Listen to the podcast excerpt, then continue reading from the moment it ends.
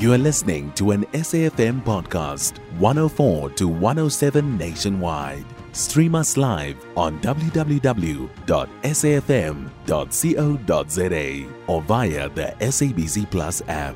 SABC News, independent and impartial. The EFF leader Julius Malema has called on the President Cyril Ramaphosa to rescind his decision to deploy the South African National Defence Force to the DRC. This after two soldiers were killed and three others wounded during an attack on a South African army base in the war torn country. The base is part of SADC's uh, mission to bring peace and security in the region as South African led forces clash with M23 rebels. For more on this, we joined on the line by Reverend Mike Nomtoto, a retired Joint Operations Chaplain of the SANDF who served one year of deployment in the DRC. Reverend, a very good morning to you and welcome. Good morning, good morning to you, Msasazi. Firstly, I would like to get your reaction, Reverend, to the deaths of the two SANDF soldiers there. Thank you so much for this opportunity. First, I would like to pass my words of condolences to the families of our fallen heroes. This is a, a loss that brings unbearing pain and dislocation of souls. I've received bodies of soldiers who fared in battles from those countries uh, as an ex-chaplain. Hmm. That includes, you know, uh, internal deployment. So I am really very sorry. Uh, I know how the families go through, as I've always journeyed with them during these times. May the Lord bless them. Let's just reflect base, uh, briefly on your experience. How true are rumors of the South African Army base being compromised by informants there? And what is your experience of such during your deployment in the DRC? Uh, I, I, I will not agree with that, as uh, I deployed in Congo four times. Hmm. Um, I've never experienced such a thing whereby you know we are being compromised. Every soldier that we have deployed with have always shown their commitment to the country and to their fellow soldiers. So I may not agree with that one.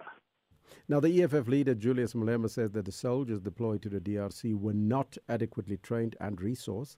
Is there perhaps any truth to this sentiment? And are the soldiers adequately trained before they are being deployed? I may not respond to political assessments as a soldier, but our record speaks for themselves. You know, the fact that you, know we've been in, in those uh, countries and even now in Congo, we are the last standing country that is going to remain to combat the, the rebels. That speaks for itself. You know, yes, one soldier dying is one too many, but check the years we've been there, you know, and check the numbers of soldiers that have died. Mm. We are the hope of those countries, uh, if I may say.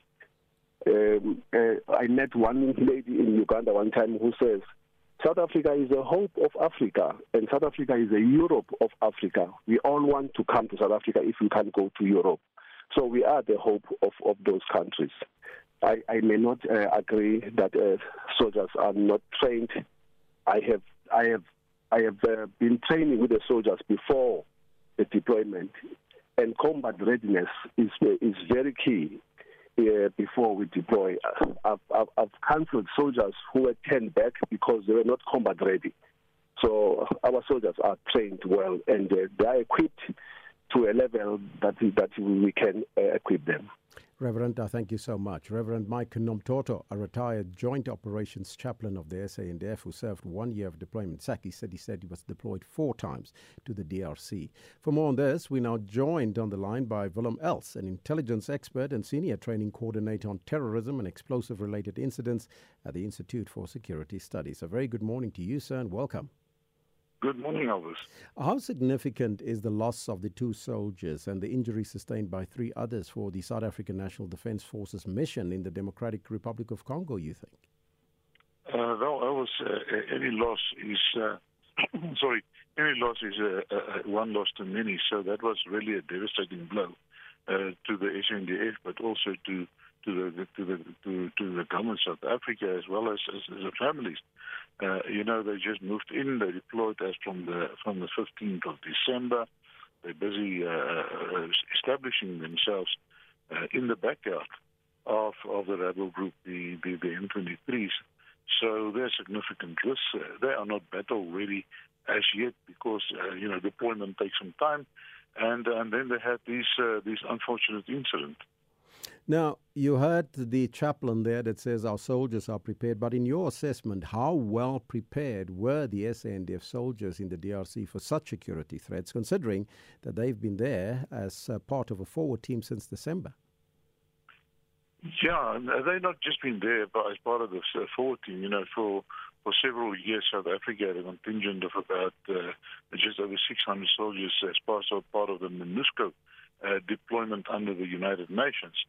But uh, but we must remember that was a, a, completely different type of mandate that they had. They were there for peacekeeping, uh, so they were not confrontational. They were there to protect.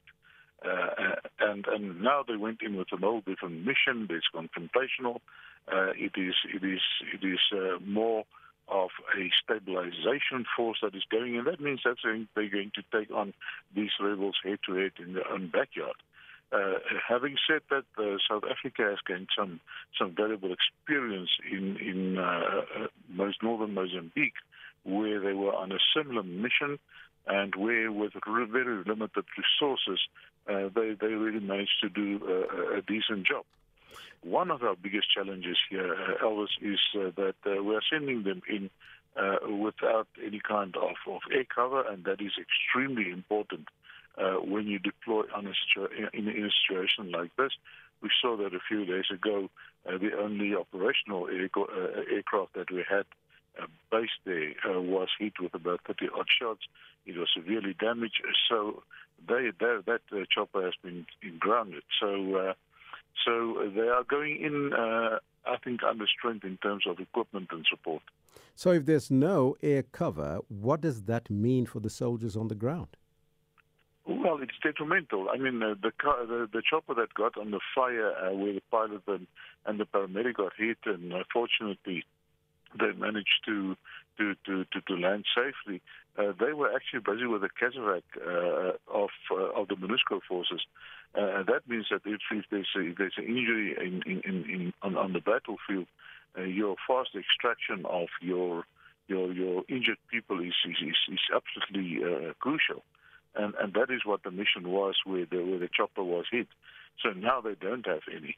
Hmm. And, and and that is not that is not a very good situation to be in. So, what specific preparations now should be made to enhance the safety and effectiveness of the SAN troops on the ground in this active war zone? I think what, what, what this incident uh, highlighted to us is, is, is the crucial uh, uh, Eh, eh, sort of availability of air, eh, not only air support but also air cover. We do, we know that currently that is not on the ground because, of course, of the, the shoestring budget that, that the military is operational under, because of austerity and because of the, the cut of the budget. A lot of things that contributed to that that actually hampered the, the battle readiness. Uh, we must just remember that uh, the, the, the group uh, that they are moving up to now, uh, mainly the M23 group, they are very well prepared. They are very they are, are, are very well armed and it is in their own backyard. They've been there. They know, they know the ins and outs of the place. We are sort of uh, the intruders coming into the area and learning to, to, to, to to, to, to, navigate ourselves. So it is an exploratory uh, sort of uh, situation for us where they are still settling in and then this incident happened.